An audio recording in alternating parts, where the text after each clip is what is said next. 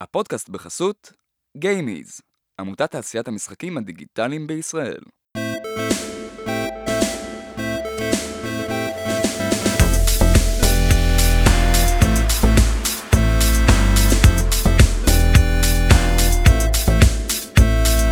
ברוכים הבאים למדברים משחקים, הפודקאסט שבו אני, אלעד טבקוב, ואני, משה גלבוע, נדבר על כל מה שפיתוח משחקים עם האנשים הכי מעניינים בתעשיית המשחקים הישראלית. אה, ואני ממש שמח שבפרק הראשון מצטרף אלינו אדם שאני ממש אוהב ומעריך. הוא נכנס לעולם המשחקים לפני מעל עשור, הקים וניהל מספר חברות פיתוח אה, של משחקים מסחריים ופרסומיים, ביניהם עיצב את משחק ה web האגדי, העולם של במבה. אה, היה ראש אה, משחקי hyper casual של PlayStudios והיום מפתח משחקים בכיר ומנהל מוצר בחברת משחקי המובייל הענקית Jam City. בנוסף אה, הוא היה מרצה לעיצוב משחקים ברחבי הארץ וממקימי, אם לא המקים, של העמותה לפיתוח משחקים בישראל, גיימיז, וחבר בבורד שלה עד היום. גולדי, איזה כיף שאתה איתנו. היי, ערב טוב, בוקר טוב. באיזה- שעה אתם שומעים את זה? עשר בבוקר. איפה- איפשהו בנהיגה אבל. זה פודקאסט, זה בלי שעות קבועות. אה, אני מקווה שטפחנו לך מספיק על האגו. כן, זה נשמע כאילו עשיתי דברים, אני לא יודע, בחוויה שלי אני תמיד ישן איזה 7-8 שעות. אמרת לנו את זה קודם, אוף אה, מייק, אבל אה, באמת נכנסת לתעשייה של, של המשחקים מזווית קצת שונה, היית, או, לא יודע אם שונה, אבל מעניינת. היית קומיקאי, נכון? או אה, שחקן, קומיקאי, כן, אני אה, קורא לזה פרפורמר או פרפומר. נייס, אימפרוב קצת. אה, לא, אימפרוב אה, דווקא פחות, אבל אה, דברים, אה, דברים שעושים על במה ניסיתי לעשות בחלק הראשון של החיים שלי, אז אה, מילדות. ואיך משם הגעת לפיתוח משחקים? אז זהו, קודם כל לא הייתה לי אפשרות לעבוד בתעשיית המשחקים לפני כן, כן? פשוט לא היה, לא היה פה כלום. הייתה פה... רק למקם אותנו מבחינת שנים, איפה... בוא נגיד שבין 2000 בין 99 נגיד ל-2005-2006 ששם התעשייה הישראלית התחילה באמת להתגלגל. אה, לא היו פה אפשרויות היו פה שתי חברות שלוש חברות זה, זה לא לא היה משהו ששמעת עליו שהכרת ודי בכנות לא חשבתי שאני הולך לשם לא לא ידעתי שאני הולך לשם. כאילו כמובן שכמו כולנו אני משחק מהגיל ש... הזיכרון הראשון שלי זה שאימא שלי מחזיקה אותי באוויר על, אה, על אה, מכונת ארקייד של פקמן בסירס בארצות הברית ומכניסה קוורטר ואני משחק כאילו אז הייתי בן שלוש אז כן הי, הייתי ככה וכולנו היינו ככה רק הקונסולה השתנתה או הדור של הקונסולות הוא השתנה. יש אנשים שהתחילו בפלייסטיישן 1 יש אנשים שעוד לא התחילו. אה, אז הייתי גיימר לא ידעתי ש, שאני אגיע לעבוד בזה ממש לא אז הלכתי לדבר שנמשכתי אליו באופן טבעי שזה לבדר אנשים בעצם. מהמם. אמ, שזה זה, בסופו של דבר. כן יש קשר אה, ממש הדוק בין הדברים אבל ב... אני בגיל 20 לא ידעתי עדיין ש... שאני ש... שתהיה תעשייה שהיא רלוונטית לי ובטח לא בארץ. שאני אוכל לעבוד בזה רוב חיי ושאני גם לא ידעתי כמה זה מתאים לי באותה נקודה. הגעת מתישהו ללמוד בעצם פיתוח משחקים בבית ברל. כן נכון אז uh, בנקודת זמן הזאתי אני כבן 25-6 מופיע ב... ב... הייתי אז. בלהקת מיומנה ובכל מיני הופעות uh, רחוב הופעות בעולם היו לי הופעות כאילו השתתפתי באופרה הישראלית בתור juggler או- למדתי קרקס פשוט עשיתי עשיתי על במה כל מה שאפשר לעשות על במה לנגן לרקוד. אה, אקרובטיקה juggling אש. אה, מוזיקה, מדהים. אה, למדתי סטפס, כל, כל דבר ש, ש, שהוא איזה כישור במה רצתי לשאוב אותו, כאילו לנסות לראות. אם אני נותן לך עכשיו שלושה כדורים זה... כן, שלושה זה מעליב. ברור, לא, תוך כדי זורקים עוד, מתחילים בשש. מתחילים בשלושה, כן. לא. בוודאי, בוודאי. אה, הייתי ממש חבר פעיל בתעשייה, ב... לא, לא תעשיית, סליחה, בקהילת הקרקס. תכף הנקוד, נראה לי הנקודה הזאת של קהילה הולכת להתחבר כי זה בעצם מוטיב שאני שם לב אליו בדברים שאני עושה. אה, התעסקות בקהילה המקצועית של הנושא. אה, זהו זה מה שעשיתי בכי הסתובבתי כאילו עם אה, יצרתי הופעות עם חברים הופעתי באירועים לימדתי בחוגים כאילו זה, אלה היו החיים שלי וידעתי שאני אוהב את הממשק של המחשב דיברנו קודם קצת על Pixar, Pixar העיפו לי כמו להרבה אנשים אז איזה switch במוח. ראיתי את Toy Story אמרתי אוקיי כאן יש משהו שהולך לשנות את העולם כאן יש משהו שתופס אותי הרבה יותר. כמובן זה איכותי גם ברמת הכתיבה אבל טכנית היה שם איזה משהו שהוא משהו שעושים במחשב ואני תמיד אהבתי להתעסק עם מחשב. אה, בעצם חיפשתי אז איפה ללמוד אה, תלת מימד חשבתי שאני הולך להיות איש אה, ממדל.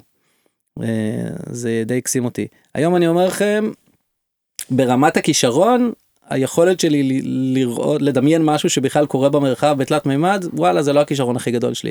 זה לא באמת בשבילי אבל חיפשתי חשבתי שזה מה שאני הולך לעשות. אז חיפשתי את המקומות האלה שלימדו אז אנימציה. בבית ברל פתחו מסלול לפיתוח אה, משחקי מחשב. עיצוב והפקת משחקי מחשב קראו לזה. משחקולוגיה. אנחנו מדברים על 2005.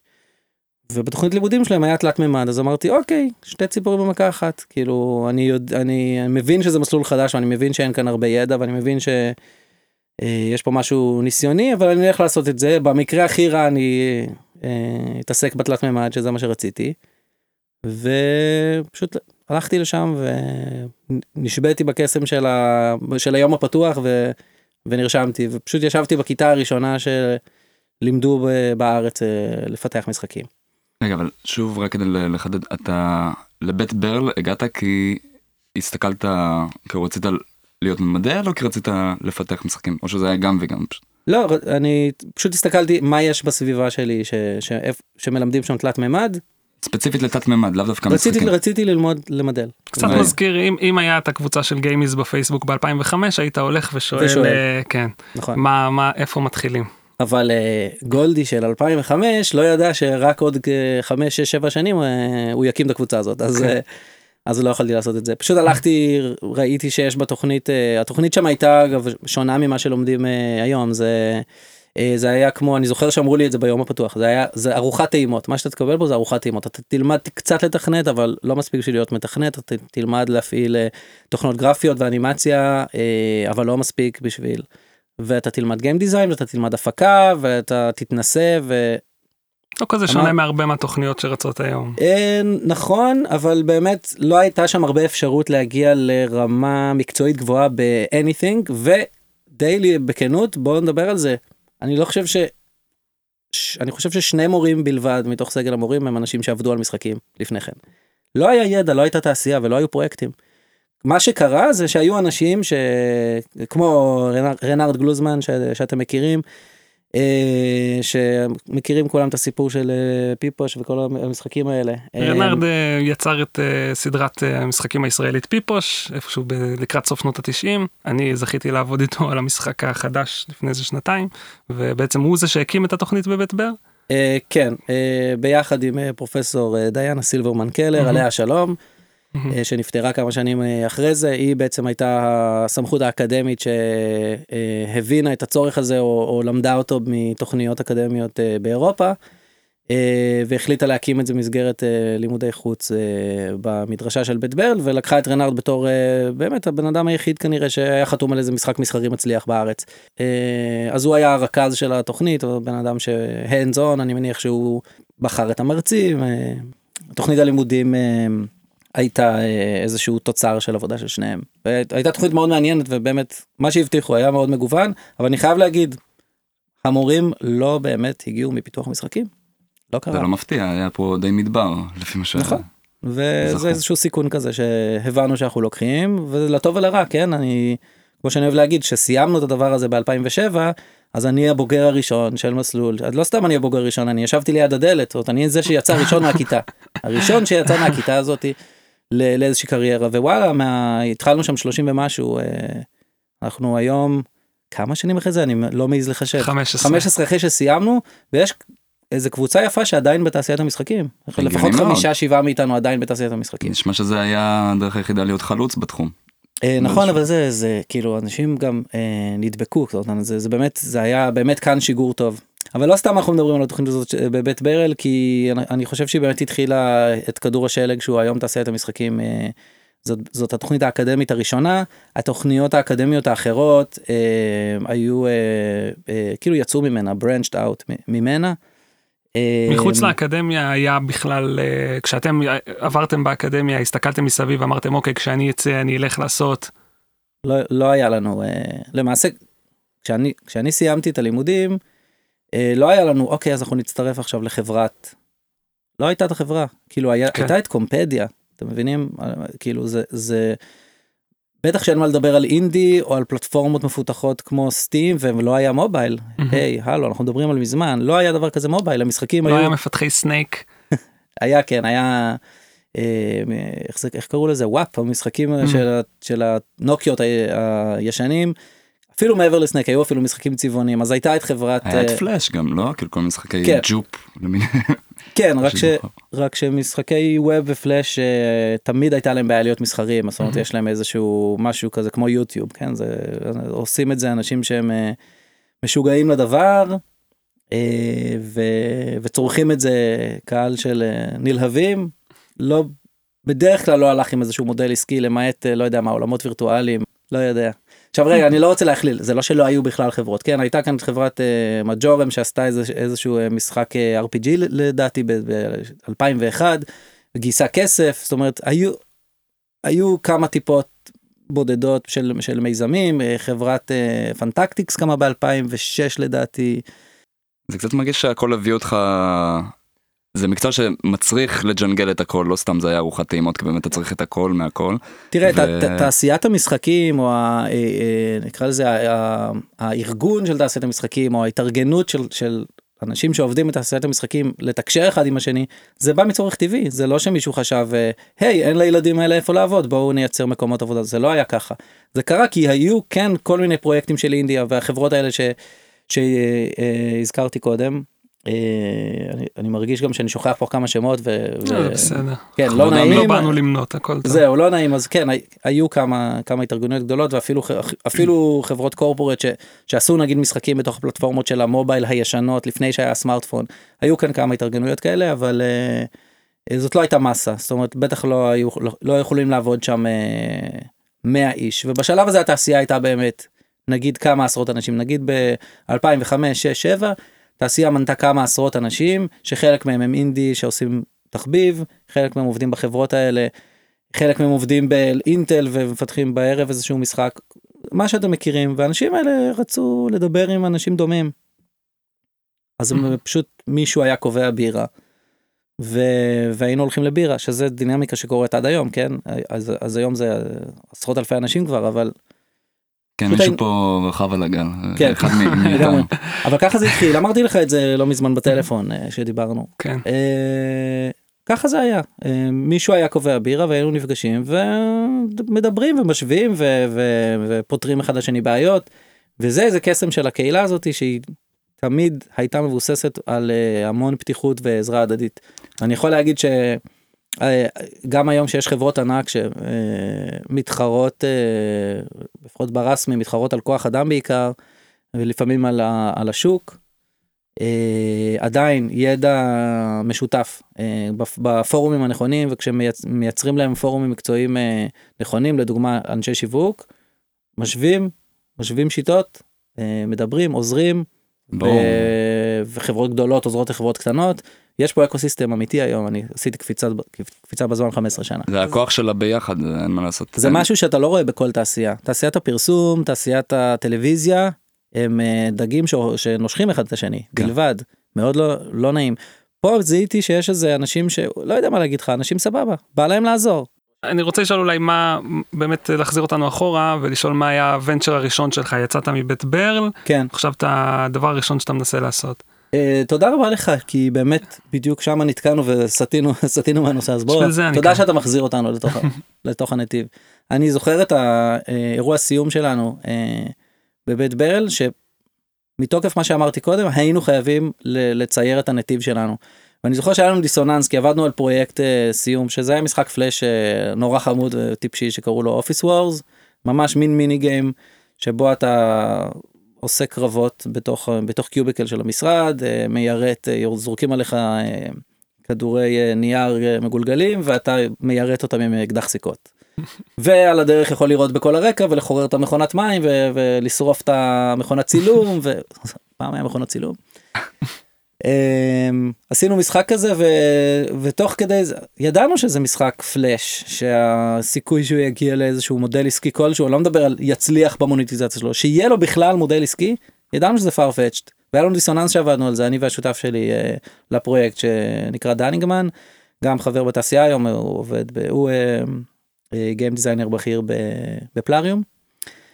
אה, ידענו שמשהו פה לא לגמרי, כאילו לא היינו נאיבים, ידענו שאנחנו באים ל- ל- ל- להראות כאילו פרויקט סיום של איזה משחק מסחרי וזה לא יכול להיות משהו כזה, אז אמרנו אוקיי, זה לא המוצר, כאילו המשחק הוא לא המוצר, המוצר זה אנחנו, היכולת שלנו לפתח משחקים, אז פשוט עשינו איזה, איזה מין שינוי תוך כדי עבודה לאירוע סיום, והצגנו את עצמנו כסטודיו ש... שמוכן לפעילות. ממש שמנו שקף open for business, קראנו לעצמנו Bob Productions. כאילו בעצם נותני שירות, כאילו פחות כן, מוצר. אמרנו, לא ידענו מה יבוא, אבל אמרנו, חברים, אנחנו יודעים לפתח משחקים, אין מסביבכם עוד אנשים שיודעים לפתח משחקים, או שהם, שהם אה, מחפשים את, אה, את הנתיב, נתיב הקריירה שלהם. אה, בואו תעבדו איתנו, או בואו, בואו נעשה דבר, לא ידענו מה- יבוא. מעניין, סיפור מאוד דומה לג'לי, אגב, רק סתם סייד נוט. כן? כן, הם כאילו הם התחילו בתור סטודיו חמוצים. חמוצים, כן. וממה שהבנתי מהם הם פשוט רצו כאילו להשכיר משרד ולשחק כאילו משחקי רשת ועל הדרך הם לקחו כאילו עבודות וזה נהיה מה שזה היום. אה, אנחנו אוקיי. אמרנו, פשוט עמדנו שם ואמרנו, תראו, אה, לא יודע בעצם אם אמרנו את זה, אבל אמרנו בינינו, אנחנו רוצים לעשות משחקים, אנחנו עדיין לא יודעים לעשות משחקים, אנחנו יודעים שאנחנו לא הולכים לעשות משחקי, אה, אני הולך להגיד את המילה triple A. אה, ידענו שלא נוכל, שאנחנו לא ברמת ידע וניסיון, ו... ו- צריך פה רעשן כן. כל פעם שיש triple A. אני אתה- מתאר את. החיים שלי עכשיו, רעשן כל פעם שיש triple A. כל פעם שמישהו אומר triple A בקבוצה של. גיימי, זה אני אני כנראה צריך להפסיק לעבוד. יש לך עוד שערה לבנה. אה, אני צריך אני צריך לעשות איזשהו מעשה כשזה קורה. אז אה, ידענו שזה לא ריאלי לאיפה שאנחנו נמצאים ולידע ולמי שנמצא סביבנו ידענו את זה אז אמרנו טוב נתגלח על אולי לקוחות אולי יבואו אנשים שצריכים משחקים ואנחנו נלמד את, ה, את הקראפט.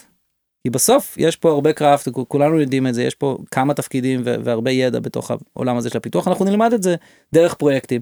וזה מה שבעצם מתגלגל לקרות אז פגשנו בעקבות אותו אירוע פגשנו את אה, דודי פלס שפשוט בא, אה, בא לראות את האירוע סיום והוא ניגש אלינו ואמר אה, בואו ניפגש בואו נדבר על זה. דודי פלס הוא דודי פלס אה, מה שנקרא מוותיקי אה, אני חושב שהיום אפשר להגיד שהוא לא רשמית בתוך תעשיית המשחקים אבל בעצם הוא נמצא באותו נתיב שהוא היה אז אז אני, אז אני פשוט אספר היה להם איזושהי קבוצת חברות זה היה סוג של בית תוכנה בזמנו אבל התפתח מאוד אה, שקראו לזה קוויזארט אחר כך קראו לזה JB Group והיה עוד brand, brand חדש שאני כבר פחות עוקב זה כבר קרה בשנים האחרונות.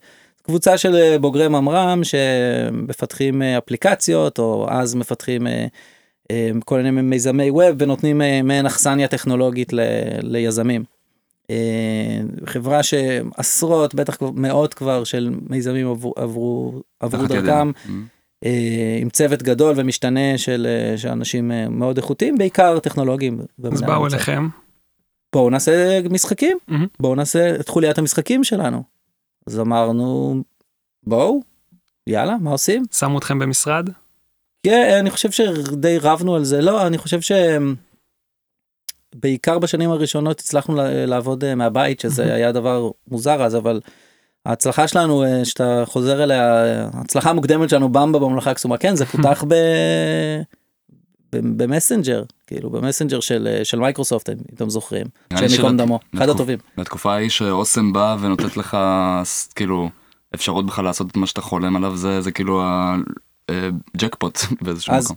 קודם כל ממש כן ואני מיד אני מיד מגיע לזה. מה שקרה זה שהשתמשנו ברשת שלהם. קודם כל זו חברה שכבר רצה כמה שנים. למדנו איך עובדים לענות על מיילים לעבוד באקסל למדנו ב- ב- עם דודי אה, פלס ואנשים עכשיו שותפים שלו שם כזה לאט לאט טפטפו אלינו את הידע הזה דרך עבודה לא לא באופן אה, מובנה פשוט התחלנו לחפש אה, לקוחות והיו היה להם גם מערכת קשרים של אה, חברות קיימות וכל מיני אחיינים וכל מיני כאלה פשוט אמרנו יאללה רוצים משחקים מי שמשלם אנחנו עושים משחקים. מדהים. והתחלנו לעשות משחקים ומהר מאוד הגיע הקשר למשרדי פרסום אה, ו... וחברת פרסום ש... או חברת הדיגיטל או איך קראו לזה? כן חברת מדיה אידיאולוג'יק. זה חברת בת של, אה, של משרד הפרסום שהיה להם בריף למשחק של במבה. הם כבר כמה שנים היו אחרי משחק של במבה כל שנה שהם פיתחו פנימית. היה שם עוד איזה בחור יוצר משחקים עצמאי גאון שקוראים לו גל ממליה אתם אה, אולי מכירים אותו מיטוזה אם נתקלתם שזה פרויקט פלאש מהמם שהוא עשה בכוחות עצמו ולפני שנה אה, קיבל הוציא אה, אותו שוב. זה לא הוא שהוציא אותו שוב זה פאנס ש... ש... שהכירו אותו בילדותם ניו סטודיו ועשו לזה רימייק פשוט יצא שוב למובייל מאוד משחק, טריפי. כן משחק כן. יפהפה לא- ואומנותי הוא פחות בארט, הבחור. לא להפך יותר, אה, יותר יותר בארט. יותר בארט כן, אנחנו הפקת אפ, כן. כן זה לא בדיוק משחק זה איזשהו אה, חוויה. איזושהי חוויה דיגיטלית כן. אה, הוא היה איש המשחקים שלהם ופלשיסט גאון מה שנקרא ועשה משחקים של במבה והם עשו איזשהו בריף למשחק ואנחנו קיבלנו את הבריף הזה והסתכלנו עליו ואמרנו זה לא עושה המון שכל משחקית. אבל אה, לא מה- היה להם אכפת בגדול. מה גרם לך להגיד את זה? זאת אומרת, ו- לא. ואם יורשה לי להביא את השאלה מהצד, כאילו, אתה, אתה היום מתעסק בעיצוב משחקים. כן. כאילו, זה משהו ש... שנמשכת אליו ממש מהר אחרי כשנכנסת לעולם הזה, שאתה פתאום שם לב לאוקיי, זה עובד משחקית, זה לא, למה משחק פרסומי בכלל צריך לעבוד משחקית? בקור... שאתה אומר דבר כזה. כל משחק צריך לעבוד משחקית אחרת הוא לא יהיה טוב כן. אה, אוקיי. בקורס של רנארד הבנתי מה זה Game Design. דרך המון דוגמאות והמון אה, עדשות שונות שיש בגיים דיזיין כי זה נושא נורא נורא רחב פתאום הבנתי שבמהות שלי שם אני מביא אה, יתרון גדול זה מאוד מאוד מתאים לי. הבנתי ש... והתנסיתי במידול וראיתי את מה שאמרתי לכם שוואלה אני נשאב לזה וזה אני יכול לבזבז אה, 12 שעות ביממה למדל את הפנים של ברוס וויליס אבל זה אוקיי אני אהפוך גם ליותר טוב זה, זה לא זה לא מה ש... זה לא היתרון שלי זה לא הפורטה שלי. כנ"ל אני חושב על תכנות אני מבין כאילו למדתי שם גם לתכנת אני עד, עד היום אני קורא קוד אני יודע איך זה עובד. אני יכול לדבר עם מתכנתים על, על הרמה של האלגוריתמיקה שהם אה, שהם בונים אבל להיות בפרקטיקה של אה, לשבת ולכתוב קוד וואלה אני יכול לעשות זה זה לא המקום שבו אני אזרח הכי טוב זה לא המקום שבו אה, נמצה את הכישורים שלי הכי, הכי טוב. פתאום Mm. שמתי לב שאני כל החיים מפרק חוויות ו- ומשחק משחקים ושואל את עצמי איך זה בנוי. ופתאום שמתי לב שאני כל החיים לא יודע יש לי מלא דוגמאות סתם בצבא היה אה, ביליתי את השנה האחרונה באיזשהו משרד. אמ, והיה לנו זמן ושיחקנו ארץ עיר פשוט התחלנו טורניר ארץ עיר של, המש, של המשרד אבל ארץ עיר זה משחק פגום כי אתם יודעים צריך להיות יצירתי אבל אתה יודע את כל התשובות בעל פה ו' זה וירוס ט' זה טבריה אתה, אתה, אתה יודע. אי אפשר לשחק את זה אתה בעצם לא משחק את המשחק אתה שולף מהראש. בדיוק אתה לא אתה לא משתמש בסוג ה skill שהמשחק הזה אמור ליצור. אז מה עושה גיים דיזיינר עושה מוד בוא נעשה מוד על ארץ עיר אז, אז, אז המצאנו מודים של אה, לשחק על האות השנייה נגיד אה, טבריה באות ב' או אה, קטגוריות שאף אחד לא חשב עליהם פשוט המצאנו קטגוריות מוזרות ד- היה לנו קטגוריות דברים שקטנים מסנטימטר. אה, דברים לא יודע סרטים לפי ז'אנרים או לפי עשורים. אוקיי משהו שגורם לך הלכתם לעשות שאפל ב- במוח. כן אז ראית ש... פתאום שמתי לב שאני- שאני כזה כן סליחה שאני מחזיר, אה, ראית שהעולם של במבה הוא, אתה אומר, אה, הוא מה שקיבלתם מזה שהוא לא כל כך טוב משחקית. פשוט ראינו שם קור לופ במשחק שלא נראה לנו מספיק מעניין. במילה מה זה קורלופ. קור לופ זה אה, הפעולות אה, או השרשרת האירועים ש- שקורית במשחק בלב שלו וחוזרת על עצמה המון. אוקיי ב... ב... לא יודע במשחק זרקו משחק. אה, דום. דום. כן, לא, דמקה.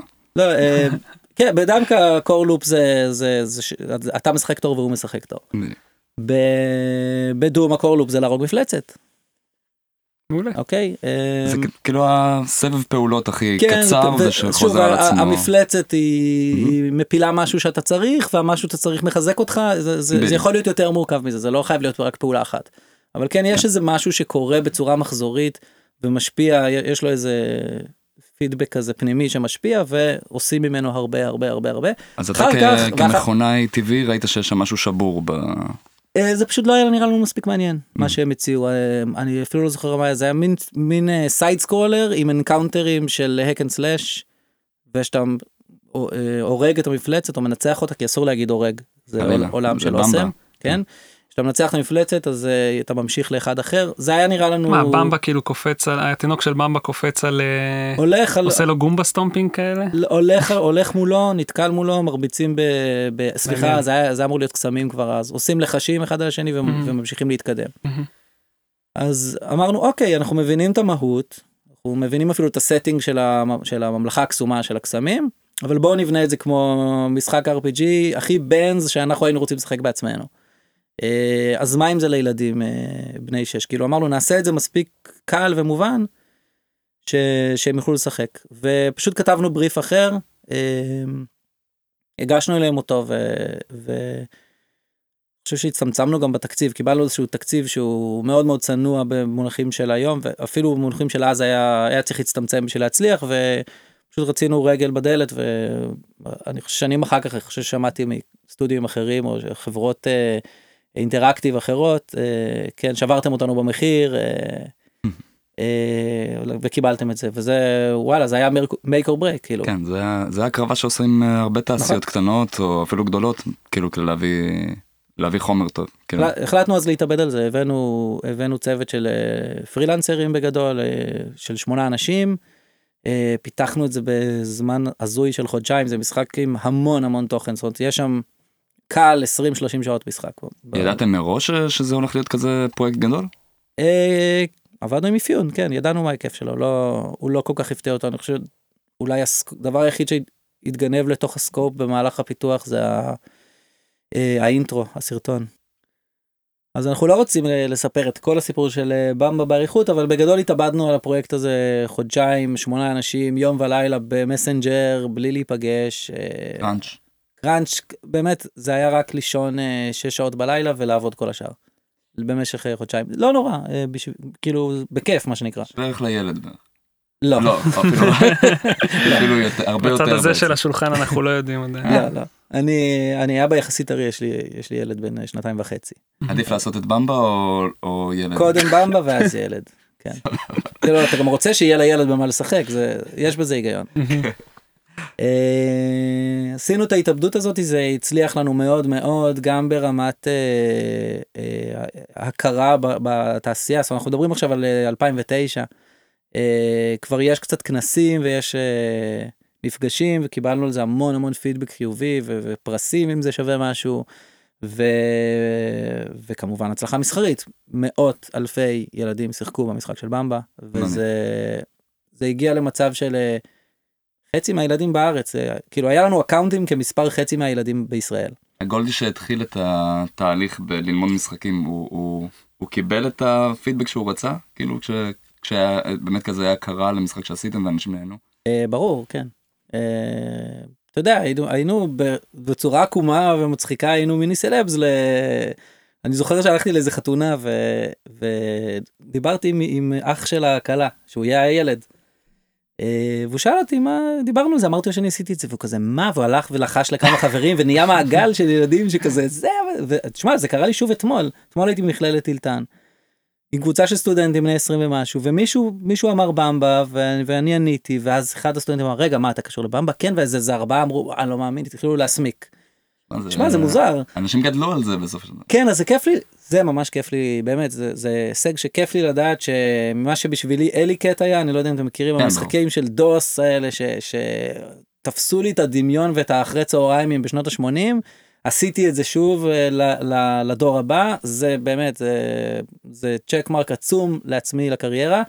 אממה זה היה מה זה מזמן כאילו זה אחד הדברים הראשונים שעשיתי כאילו אני אני מחפש אה, בחצי השני של הקריירה שלי אני מחפש אה, אה, הצלחה דומה רלוונטית אה, במובנים מסוימים עדיין מחפש כן, יש גבול עד כמה אפשר להתרפק על הצלחות עבר. אומר, ממש לא ממש לא רוצה אני גם לא חושב שהמשחק אה, כאילו בוא נגיד ככה אני רואה את התקלות שבו. עכשיו אה, הוא חזר לחיים אגב לפני שנתיים והתחילה הקורונה וחבורת ילדים דאז שכבר עכשיו הם אה, מלש"בים. חיטטו בארכיון האינטרנט הלאומי מצאו קבצי פלאש והתחילו לשכתב את השרת של הדבר הזה כדי, ש... כדי שיוכלו לשחק והצלחתי ליירט אותם שוב בזכות הקבוצה של גיימיז ופשוט חיברתי אותם לאוסם החתמנו את זה שיהיה חוקי והם הרימו את המשחק מחדש אה, לפני שנתיים ושוב פעם עוד עשרות אלפי שחקנים והיה היה שם ממש תנועה באינסטגרם אתם קוראים לזה הצעירים? באינסטגרם דיברו על אה, make במבה great again וכאילו יש שם ממש איזה ערוץ שהתעסקו בלחזור לשחק את המשחק שגנבו לנו את הילדות כשהשרתים כבר לא היו באוויר גנבו לנו את הילדות זה מה שהם דיברו. nice. אה, אז ככה התגלגלה Playful Shark כאילו אנחנו רצנו עד 2015 עם אה, פרויקטים מהסוג הזה לחברות פרסום ולא לחברות פרסום אבל פיתחנו המון המון משחקים איזה 80. אה, עשרה בשנה זה זה וואו. זה היה הבית ספר שבעצם כיוונו אליו כן זה התוכנית הזאת הצליחה מצוין. אה, אני הגעתי לפתח את כל כל הז'אנרים בעצם שיש יצא לי לפתח בתוך השמונה שנים האלה משחקי פייסבוק התחיל גם המובייל התחיל ונחשפנו לכל מיני פלטפורמות קרוס פלטפורם כאלה כמו יוניטי או גם לפני יוניטי. פשוט התחלתי לגעת בכל הז'אנרים ובכל הטכנולוגיות עם הזמן. זה בית ספר אה, מדהים לכל מי שהיה חלק כן ממנו. אני ממליץ אה, אני להקים ממליץ חברה ולהצליח. לא לא זה לא מה שאני ממליץ אני ממליץ למצוא את הדרך אה, להשתפשף בעצם מה מה הסוד מה המהות של להצליח בדבר הזה זה לקחת לראות כמה שיותר פרויקטים A to Z. כשאתה כשאתה יש לך קונספט בראש ואז מתישהו אחר כך יש קהל ואתה יש לך את, ה, את הלופ השלם את הפידבק לופ השלם. כמה שיותר פעמים לעשות את זה זה מה שהופך אותך לטוב אתה מבין מתי ומתי מה שכיוונת הצלחת לפגוע ו- וכיוונת טוב. אמ, אתה, אתה נהיה גם טוב בלקצר את הפער הזה זאת אומרת אתה, אתה, אתה רואה איך דמיינת משהו וכמה הוא בסוף נהיה באמת דומה או שונה למה שדמיינת. ואתה מצליח להיות יותר קצר בפערים האלה זאת אומרת אין את הפער ככל שאתה מתקדם אין את הפער הזה מה שדמיינת זה אופי החוויה. וזה אומר שאתה מעצב חוויות טוב וזה בעצם מה שזה להיות יותר משחקים נכון אתה מעצב חוויות זה גם הקשר לעולם הבמה שדיברנו עליו קודם. כשאתה יוצר מופע וזה מה שעשיתי לפני כן אתה גם בוחר את הבדיחות או בוחר את הנאמברים בשביל לרגש בשביל להצחיק בשביל להפחיד בשביל להגעיל בשביל להתריס מה שזה לא יהיה. אתה מניח את הכלים ואתה מודד את הפידבק שנורא קל לראות אותו כי הוא מיידי כן זה צוחקים או לא צוחקים. מוחאים כפיים או לא מוחאים כפיים בורחים מהאולם או לא בורחים מהאולם וקרה לי שברחו מהאולם. אמ, יש משהו נורא דומה במקצועות האלה שזה לייצר עולם ושהוא בעצם איזשהו בידור לקהל ולראות את, הפידבק מגיע. מה שאני ממליץ פה בעצם זה למצוא את הדרך זה לאו דווקא סטודיו שנותן שיר... שירותים. אמ, להתלכלך. להשלים פה נקרא לזה להשלים פרויקט כן ל- ל- להעסיק את הידיים זה יכול להיות באקסלרטור זה יכול להיות ב, ב, ב, בקבוצה אינדי זה יכול להיות בדיסקורד זה יכול להיות כל פרויקט שאתה יכול אה, להיכנס אליו בלבד שאתה גם מסיים אותו כן אה, כמה שיותר כאלה ככה נהיים טובים וזה מלמד הרבה יותר ממה שתוכלו ללמוד באקדמיה. זה היה מקום טוב להערה טובה. אה, אני, אני תמיד אומר לכל מי שאומר לי יש לי רעיון למשהו, אני כזה, אוקיי כמה זמן ייקח לעשות את זה? כאילו scope לדעתי זה, זה המפתח וכאילו אם אתה רוצה אתה באמת אומר להתלכלך A to Z, זה כאילו מראש לא לקחת, כאילו אם, אם אתה יודע שאתה בשלבי התלמדות, לא לקחת פרויקט שהוא מעל הראש. דברים קטנים זה כאילו... דרך יש לזה גם. יש לזה גם אה, catch 22 קצת שהרבה אנשים שהם מתחילים ורוצים להתחיל ולסיים פרויקט לא באמת מבינים את כל המשמעויות של להתחיל ולסיים נכון. פרויקט וצוללים עמוק מדי אבל אני חושש להיכנס לשיחה לא, הזאת. פה כן, אנחנו, פה. אנחנו נמצאים בעולם שיש לנו קהילה, שכמו שאמרתי, היא אוהבת ללמד, יש לך, היום יש אין סוף מנטורים ללמוד מהם, תמצאו מנטור, כאילו, אני מדבר עכשיו לילדים או לחבר'ה הצעירים, אתה אתה צודק, over scoping, לכוון גבוה מדי, זה הבעיה מספר אחד בפרויקטים של סטודנטים, זה ברור. אבל יש לכם אנשים עם ניסיון שיחתכו לכם ויגידו לא לא פחות פה תורידו תורידו אתם רוצים לסיים את זה בשלושה חודשים תורידו. אין אמ, ספק שפרויקט שנגמר ומישהו אשכרה משחק בו הוא יותר טוב מפרויקט גדול שלא נגמר ואף אחד אף פעם לא משחק חד בו. משמעית. חד משמעית. ת, תעשו, אה, החבר שלנו עמית בשארי היה באיזה מבצע עם עצמו. אני מפתח משחק כל שבוע. מהמם. מעולה. כנראה שאתה תפתח עשרות משחקים לא מספיק טובים, בסדר. אבל אתה תלמד את ה-A to Z, זה, זה, זה המפתח. Uh, בשבילי אחרי שהחלטנו, זה מגיע גם עם איזה רוויה מלעבוד עם לקוחות, זה קשה לעבוד עם לקוחות, לא יודע אם יצא לכם, יצא לכם, כן הם מהנהנים, לקהל שלא רואה אותנו, הם מהנהנים עם דמעות. מעניינים עם סבל. כן, סבל בעיניים. אה, זה קשה נורא לעבוד עם לקוחות, זה גם, אה, זה משחית את הנפש בסוף. סליחה שאני מקצין, אבל... זה נראה לי גם תלוי בן אדם קצת. יכול להיות שאנחנו פחות החומר לזה. אתה מוצא את עצמך עושה כל הזמן דברים שאתה יודע שהם לא מספיק טובים ואתה חייב לעשות אותם לא מספיק טובים. לי זה קשה.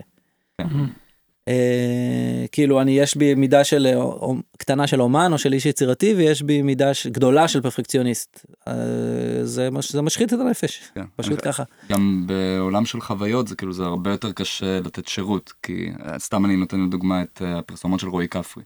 כן. רועי כפרי בא עם, עם תסריט למילקי וכמעט העיפו אותו לכל הרוחות אבל אמרו בואנה הבן אדם הזה מביא צפיות נתנו לו יד חופשית ובאמת זה עשה את מה שזה עשה. טאלנט. גם טאלנט וגם כאילו בסופו של דבר אתה יוצר חוויה אתה, אתה אם אתה בא למכור מוצר וכאילו כל פעם אה, אומרים לך מה לעשות זה זה פשוט זה סותר את התהליך היצירתי. אני אומר טאלנט כי סמכו עליו פשוט במאה אחוז. ו- ו- כי הוא מי שהוא. אבל אה, אתה רואה הרבה סטודיואים קטנים שכן אה, אוכלים קש. אה, כן נתקדם סליחה. לא, לא, הוא מקבל ממני מבטים. אל תפתח נושאים. תראו אני אני אעשה מאוד קצר את מה שקורה זה בעצם זה היה חצי הראשון אני חושב של, ה, של הקריירה שלי לפחות מבחינת זמן. ובחצי השני עשיתי כמה דברים שונים נכנסתי ל- למיזמים ש, שהקמתי שהם היו בעולמות המשחקים או ליד עולמות המשחקים שאני לא, לא בטוח שבא לנו להיכנס לנושאים האלה. אה, אבל היה שם איזשהו פרק של משחקי הייפר שזה דבר שהתחיל לקרות בארץ והקמתי כאן חברה שניסתה אה, להיות publisher של אה, משחקי hyper אה, ועשתה עבודה מאוד מעניינת. ב- ב- בסופה של החברה כן אה, אה, יצרנו איזשהו כלי עבודה אה, מסביב ל hyper שזה- שהוא איזושהי מערכת לניהול אה, תקשורת בין publishers ל developers שזה בעצם משהו שהוא לחלוטין לא חוויית משחק אבל אה, משהו ש stream streamline יצרתם כלי בעצם. יצרנו כלי שהצליח להתגלגל הלאה והוא היום אה, כלי שנעשה בו שימוש. זה פייר לומר שהרבה מהעוצמה היום של התעשייה הישראלית היא בעצם פחות ייצור משחקים ויותר באמת ייצור כלים למשחקים. לא, אני לא חושב שזה המסה. אוקיי. יש, יש את זה, כן. יש, יש מה לעשות, זה גם חלק מה ecosystem, זה מבחינתי מבורך, אבל אה, יש כאן כמה חברות שמתעסקות בזה, Overwolf ו StreamElements, כן.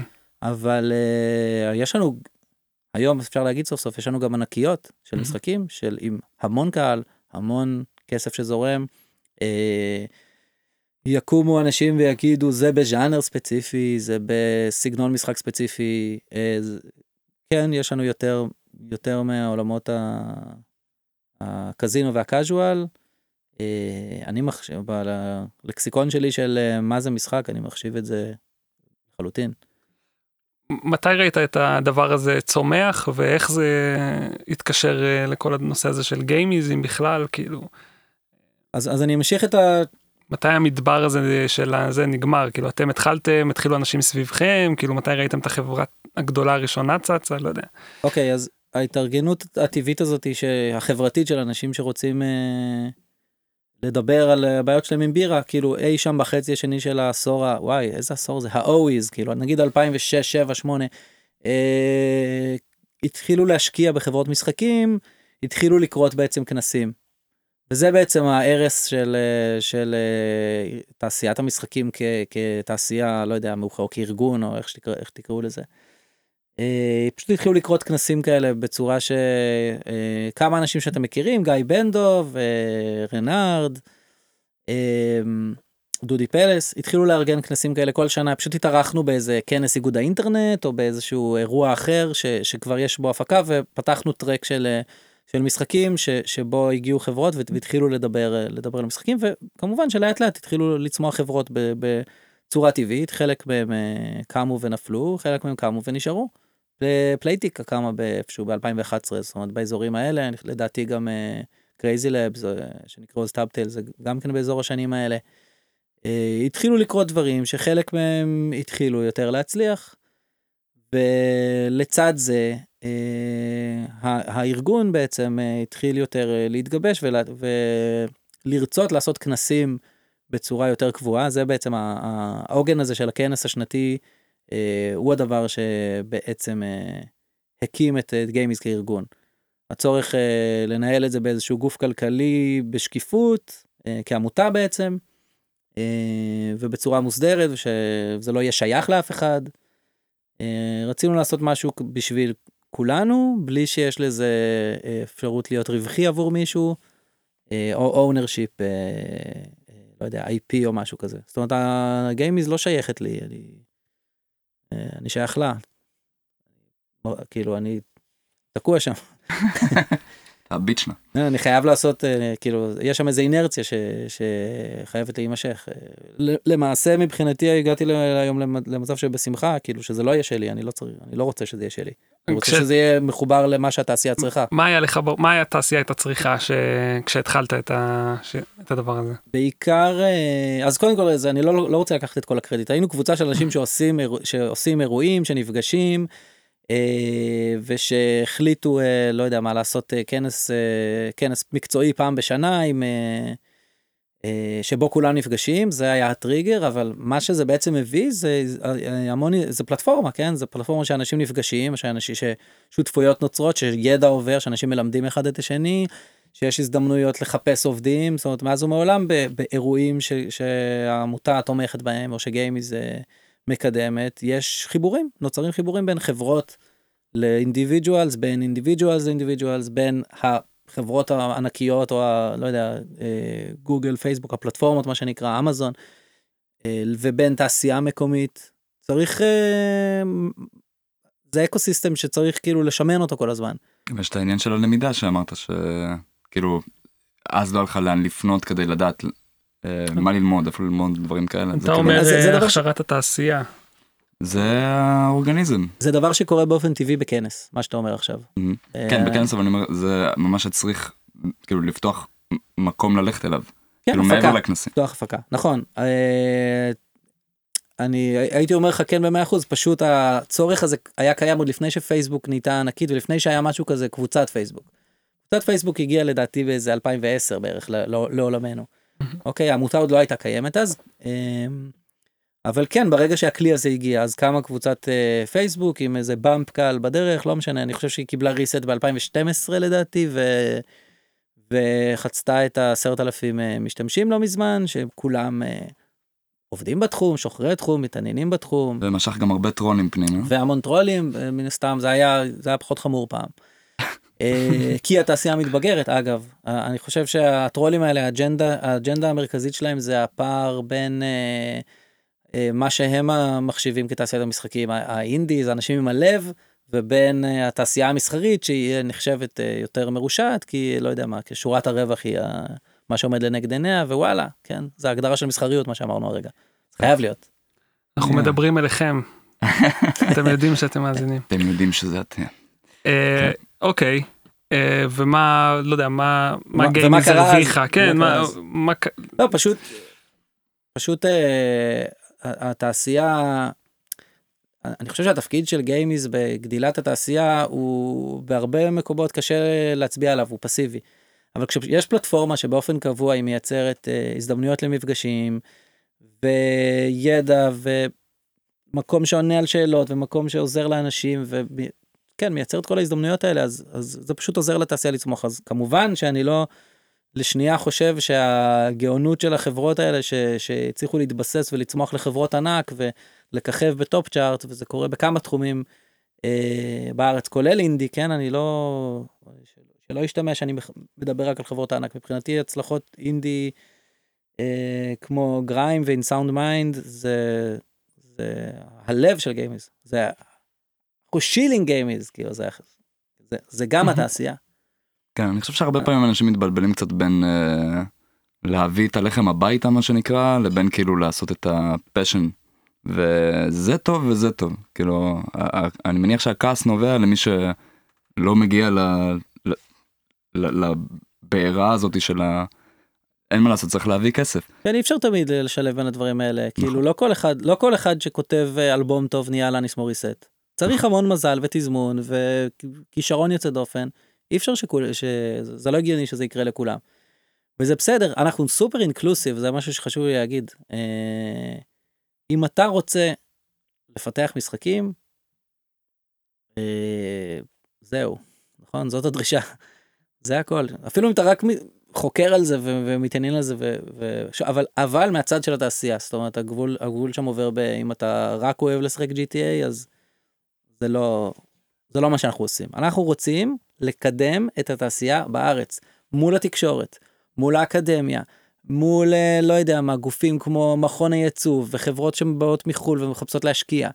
ובעצם אנחנו מקבלים, בגלל, כארגון גג כזה, אנחנו, אנחנו, יש לנו איזשהו שם. ואנחנו מקבלים המון המון פניות לשיתופי פעולה מבן אדם ש, ש, שוואלה השבוע כתב לנו מייל ילד בן 10 שעושה כותב עבודה ל... קיבל אה, לכתוב עבודה על עמותה שהוא, שהוא מאמין בפעילות שלה יכל ל, לקחת את כל. יש עמותות של מסכנים כל מיני לא אוהב משחקים יאללה בוא זאת פנייה שצריך לענות עליה נכון וזה יכול להיות מש, מ... שגרירות אה, פינלנד בישראל באותה קלות הפנייה הזאת. מישהו צריך לענות לטלפון מישהו בדה מרקר כותב כתבה אה, על אה, זה שמשחקים זה לא יודע מה מכונות כסף או שמשחקים זה אלים שזה מה שאהבו להגיד לפני שבע שנים. מישהו צריך להזין אותם באמת או ש... כמו שאנחנו תופסים אותה כן? אתם, אתם יודעים שהעולם החיצוני אלינו לא בטוח שמשחקים זה דבר טוב. ההורי מישהו שהוא רק איזשהו הורה חושב שמשחקים אה, משחיתים לו את הנפש של, היל... של הילדים. הוא לא הוא לא מבין שמה שמשחית הנפש זה שהוא לא שם לב מה הוא משחק או זה שהוא לא מגביל אותו בתכנים. כאילו בקיצור הורות טובה. צריכים לייצג את הדברים האלה. אז אה, זה נושא שיחה פודקאסט שלם שאנחנו כן. יכולים לעשות אבל uh, נגענו בזה בקטנה ובאמת יש איזושהי היום אנחנו כבר עכשיו 2022 קונטקסט למי ששומע את זה בעוד עשר שנים. Uh, ובאמת יש איזשהו לפחות ממה שאני רואה בגיימיז דרך הפלטפורמות ה, לא יודע, הנגישות שלהם כמו פייסבוק וכולי זה באמת uh, אתם קוראים לזה טרולים אני רואה פשוט המון אנשים שיש להם איזשהו חלום uh, אני יודע אם זה חלום להתפרנס מ... Uh, מתעשייה מסוג אחר. עכשיו ההבדלים הם ברורים, או אם הם לא ברורים, אני שנייה אגיד אותם. אה, משחקים מסוג מסוים עושים מעט זמן ומרוויחים עליהם הרבה כסף ומשחקים uh, קצת יותר רציניים לוקחים המון זמן ולא בטוח מרוויחים הרבה כסף ובגלל זה הרבה הרבה יותר קשה לייצר אותם. Uh, מה אנחנו עושים עם כל האנשים האלה ש, ש, שיש להם איזושהי תשוקה לייצר לא יודע אני רוצה לקרוא לזה תוכן שיעברו לעבוד בחו"ל כולם זאת אומרת נגיד אה, שיעברו לעבוד אני אני מכיר אנשים אה, אני לא אמנה פה שמות סתם אבל אתה יודע הולכים לעבוד בחברה אה, אינדית גדולה בשוודיה חברת יצירת תוכן גדולה בדנמרק לא יודע איפה שזה כן מצליח לקרות הדברים האלה יכול להיות שזה גם לא צריך לקרות בארץ לא יודע מה הראייה שלך בנושא. כן שכל האנשים האלה יעזבו את הארץ ברור. מתריס מתריס. המטרה של, של, של העמותה זה לקדם את תעשיית המשחקים הישראלית. כן. מה שאמרת זה אנשים שרוצים להיות בתעשיית המשחקים הישראלית זאת המשימה של גיימיס mm-hmm. חד משמעית. Uh, מה ש... אבל המציאות היא קצת יותר מורכבת מזה ומתעשייה שמה שהיה נכון לה לפני עשר שנים uh, הוא לא נכון היום כי כבר יש uh, איזשהו נתיב שקרה יש הצלחות. יש חברות שמרגישות שבמידה רבה הן יודעות להתוות, אני מדבר עכשיו כן על חברות גדולות, הן יודעות להתוות את הדרך של עצמם במידה מסוימת לא חייבות את העמותה לחלק מהדברים שלהם אבל נגיד כן עדיין היו צריכות אה, לא יודע מה להיחשף לכוח אדם או לחשוף אליהם כוח אדם להתחרות על, על כוח אדם ישראלי. אה, אז הצרכים משתנים ונוצרת בצורה טבעית נוצר, נוצרים סגמנטים. אה, וזהו מבחינתי זאת אומרת אז יש סגמנטים זה הכל לנו יש כאילו צוות בעמותה שתפקידו לחשוב על האינדיז ולקדם את המטרות שלהם זה נקרא תא האינדי mm-hmm. פשוט כך. אה, זהו אנחנו היינו רוצים ל, ל, להכליל ול, ולעזור גם לאנשים האלה זאת אומרת.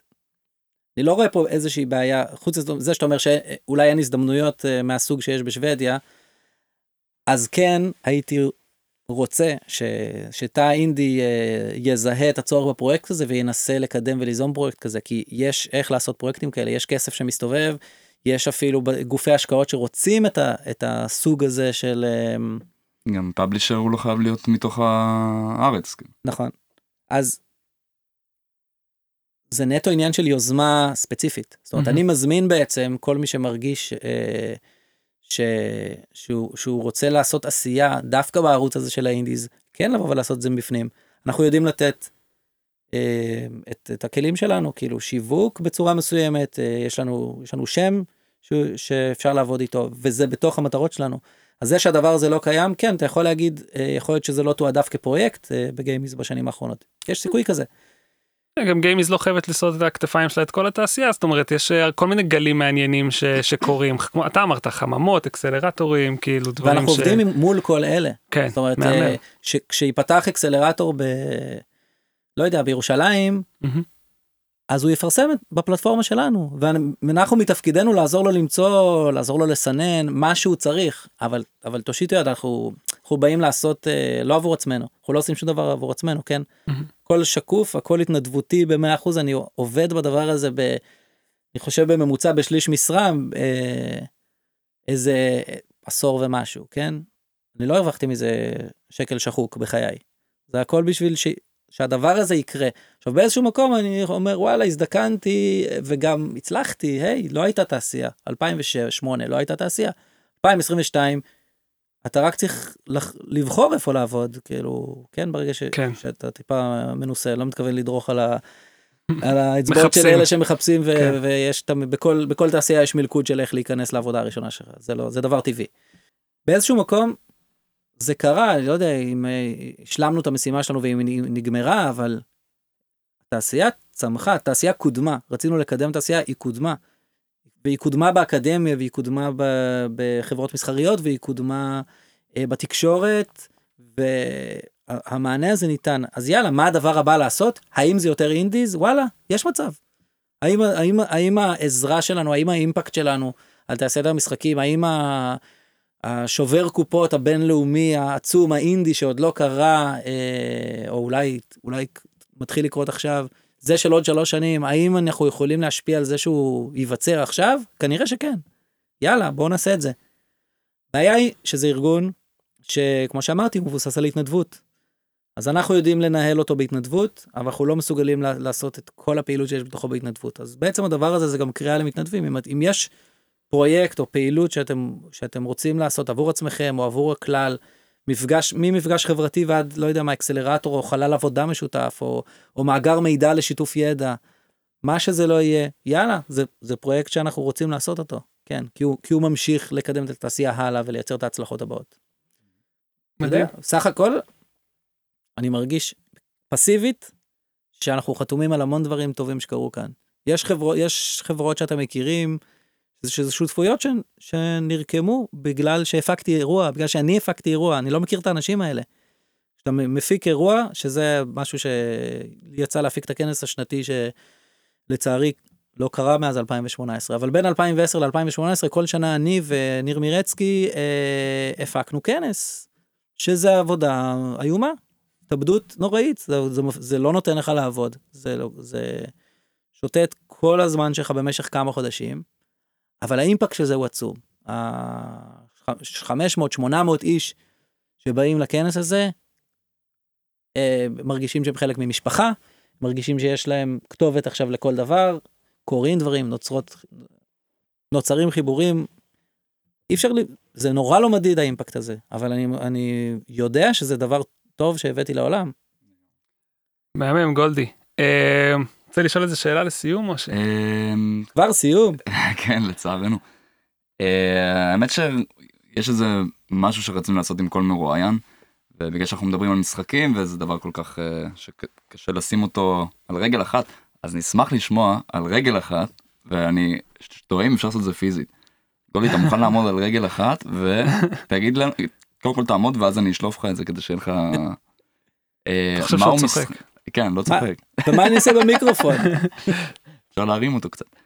אה, נהפוך את על רגל אחת במשפט אחד, מהו משחק בעיניך? וואו. כן. אני, כשדיברתי עם אלעד על מה מה נדבר, אז חשבתי שזה יהיה הנושא של, של מה נדבר היום. ואני באמת יכול לדבר על זה איזה שעה קל, כאילו. נכון, בגלל זה זה על רגל אחת, זה אה, זה. לא חייב להיות משפט אחד יש לנו אני אני מוכן לשמוע אה, מה גולדי יכול טוב, לספר. לנו על מהו משחק כי אני עדיין לא יודע. אני פשוט אפילו שואל מאיזה כיוון לתקוף את זה. בסוף העצה הכי מעשית ש, של uh, מה צריך לחשוב עליו כשמפתחים משחק, וזה בעצם מה הופך משחק למשחק, זה, וזה דבר נורא פרקטי, זה לעצב את ההחלטות של, שהשחקן יקבל. אוקיי, זה הקור, זה, זה לחשוב מה אתה רוצה שהוא יעשה. אתה רוצה שהוא יילחץ, אתה רוצה שהוא ידייק, אתה רוצה שהוא יהיה יצירתי, אתה רוצה שהוא יצליח לפצח איזשהו משהו מחשבתי, אתה רוצה שהוא ימצא מילה, מה, מה, איזה, מה אופי של ההחלטה שהוא צריך לקבל. ובסוף, כשאתה רוצה לעשות, המשחקים נבדלים אחד מהשני במהם ההחלטות שהשחקנים מקבלים, איזה סוג החלטות זה, מאיזה מקום במוח זה בא ואיזה skill זה מפעיל, ואולי גם הקצב של החלטות, כמה החלטות כאלה יש, כמה הן משפיעות על, על, על האם תנצח או לא במשחק. זה, זה הדבר הכי פרקטי שאני יכול להגיד על, על לעצב משחק. אם אתה רוצה ללכת ל, ל, להגדרות אקדמיות או ל, ל, למובן הפילוסופי של מה זה משחק, obviously זה משהו שהוא בא מהנפש שלנו בצורה מאוד טבעית. וכל הזמן אמרתי את זה ב, ב, בקורס שאני מלמד אבל אה, לראות ילד מתפתח זה זה. כאילו הוא ימציא את המשחק נכון? הוא, ייקח ערימה של קופסאות או קוביות או מה שזה לא יהיה הוא, ומשהו במוח שלו שרוצה להתפתח אומר לו לשחק. זה לא משהו שאני מראה לו זה משהו שהוא טבוע בצורה שבה אנחנו מתפתחים. ובעצם כל ההגדרות על, על מה זה משחק בסופו של דבר הן מסתובבות ומגיעות סביב לזה שזה בעיקר חוויה של למידה או של ניצחון אה, פיצוח אתגרים או משהו כזה כאילו יכולת אה, רף קוסטר אומר לזהות תבניות אה, אתה, אתה נמצא בעולם מאוד מבולגן אתה מנסה לצקת לתוכו סדר ו... ולשחק זה לזהות תבניות ולהצליח כאילו ל- ל- לעקוף אותם או למיין אותם נכון או משהו בסגנון הזה לסדר לסדר לנו אותם בראש. המוח שלנו רוצה את זה הוא ניזון מה, מהצורך הזה אה, ללמוד ולהתפתח אז אם זה לפתח עכשיו את היכולת שלי לדבר אז אז אני משחק בלדבר אני שוב חזרתי ל, לילד לילד בן השנתיים. ואם זה למיין לזהות מה זה צבעים אז אני משחק בלמיין. ואם זה לאתגר את עצמי בלבנות מגדל של 20 קומות בלי שהוא ייפול, כי אני, אז אני בעצם לומד מוטוריקה עדינה, נכון? בסוף זה לשחק. עכשיו כמובן שהדוגמאות האלה הם יותר צעצועים מאשר משחקים. זה אה, דין בפני עצמו נראה לי. נכון. כן, צריך נכון. חוקים למשחק או שלא צריך. גם בלהרים קוביות יש חוקים. זה, כש, כש, כן. מבחינתו כשזה נופל הוא מפסיד. אוקיי? בסוף ההגדרה האקדמית אה, עוברת דרך אה, כל מיני דברים ששותפים גם ללמידה. אה, היכולת שלך כאילו להיכנס לתוך איזשהו סט חוקים, להשפיע, לעשות אינטראקציה בתוכו ולהשפיע על התוצאה במידה שאתה יכול לעשות דברים שיגרמו לך לנצח או לשחק יותר טוב, זה משחק. במידה שאתה לא יכול זה יותר בעייתי. זה, ו, או יותר בעייתי כהגדרת משחק ולכן משחקי מזל הם לא בדיוק משחקים ואני גם חושב שקליקרים הם לא בדיוק משחקים. כן זה אינטראקציה כיפית דיגיטלית עם, עם התקדמות. זה נחמד זה ממכר הכל זה לא בדיוק משחק כי אין לך בדיוק אה, ש- מרחב של שיקול דעת והשפעה על כמה טוב אתה תהיה. וזה בעצם המהות כן אתה, אתה מקבל על עצמך אגב זה לא קשור רק למשחקי מחשב זה נכון למשחקים ברחוב ולמשחקי לוח ולכל דבר כזה. יש איזשהו סט של חוקים אתה מקבל את, את, אתה מקבל את הסט ואתה בוחר להיכנס לתוך המשחק זה נקרא מעגל הקסמים. אה, אתה נכנס לתוך מעגל הקסמים אתה מקבל את זה על עצמך אתה משחק את המשחק עכשיו יש לך יכולת להיות בו יותר או פחות טוב. ו... וזה מה שמגדיר זה מה שהופך את זה למשחק. אתה עומד יפה מאוד על רגל אחת אני רק רוצה להגיד. כל זה על רגל. אחת. החלפתי כן. רגל איפשהו באמצע ולא שמתם לב. אה, אז אני אנסה לתמצת את זה זה החלטות והתפתחות ובאיזשהו כן, אה, כן, שוב, החלטות זה אומר איך, איך ליצור משחק שיהיה, ש... על מה אתה צריך לחשוב כשאתה יוצר משחק, אוקיי? אה, וזה על אה, איזה החלטות ה- השחקן מקבל. אה, הזווית ההתפתחותית היא פשוט, אנחנו לא יכולים שלא, אנחנו חייבים לשחק. כן. אוקיי? זה, זה פשוט חלק מה- מהצורה שהאישיות שלנו בנויה. או המוח, או הנשמה, איך שתרצו לקרוא לזה. ובלי משחק לא היינו פה. לא זה זה זה טבוע זה כמובן רואים את זה גם בטבע כן, כן, כן, גורים לגמרי. שמשחקים ו- ו- ובשביל לפתח כישורי ציד אוקיי זה הם לא הם, הם צדים אחד את השני הם לא מתכוונים לאכול אחד את השני הם משחקים נכון הם נמצאים בתוך מעגל הקסמים בתוך עולם שבו זה לא אמיתי. אני יכול, לה... אין לזה משמעות בחוץ. אני לא הולך להרוג את האח שלי הגור הנמר. אני הולך ללמוד, לנשוך מהר, זה מה שאני רוצה לעשות. אנחנו חייבים ללמוד ככה. של אימון, כן. זה מי שבמקרה שומע אותנו ולא מבין למה משחקים זה, זה דבר שהוא כל כך מהפנט, במיוחד ילדים, ו, ולמה זה דבר מדהים ש, שצריך לאמץ אותו ולא לברוח ממנו. אה, אני אגיד לכם, אם אתם הורים נגיד, אתם פשוט לא מכירים מספיק משחקים. יש משחקים שמלמדים אתכם, יכולים ללמד אתכם כל כישור חיים שאתם יכולים לחשוב עליו, במיוחד ניהול, קבלת החלטות שהיא רלוונטית לחיים, אה, החלטות מוסריות. אה, כל מיני כישורים יצירתיים וכישורים שכליים. זה הכל קיים במשחקים שונים, אז אם מישהו בטעות עדיין רואה, לא יודע מה, God of War ונלחץ מזה שיש בזה גם דם, אוקיי, תבחרו את המשחקים הנכונים. כן, זה קצת הכבשה השחורה של האומנויות, כאילו.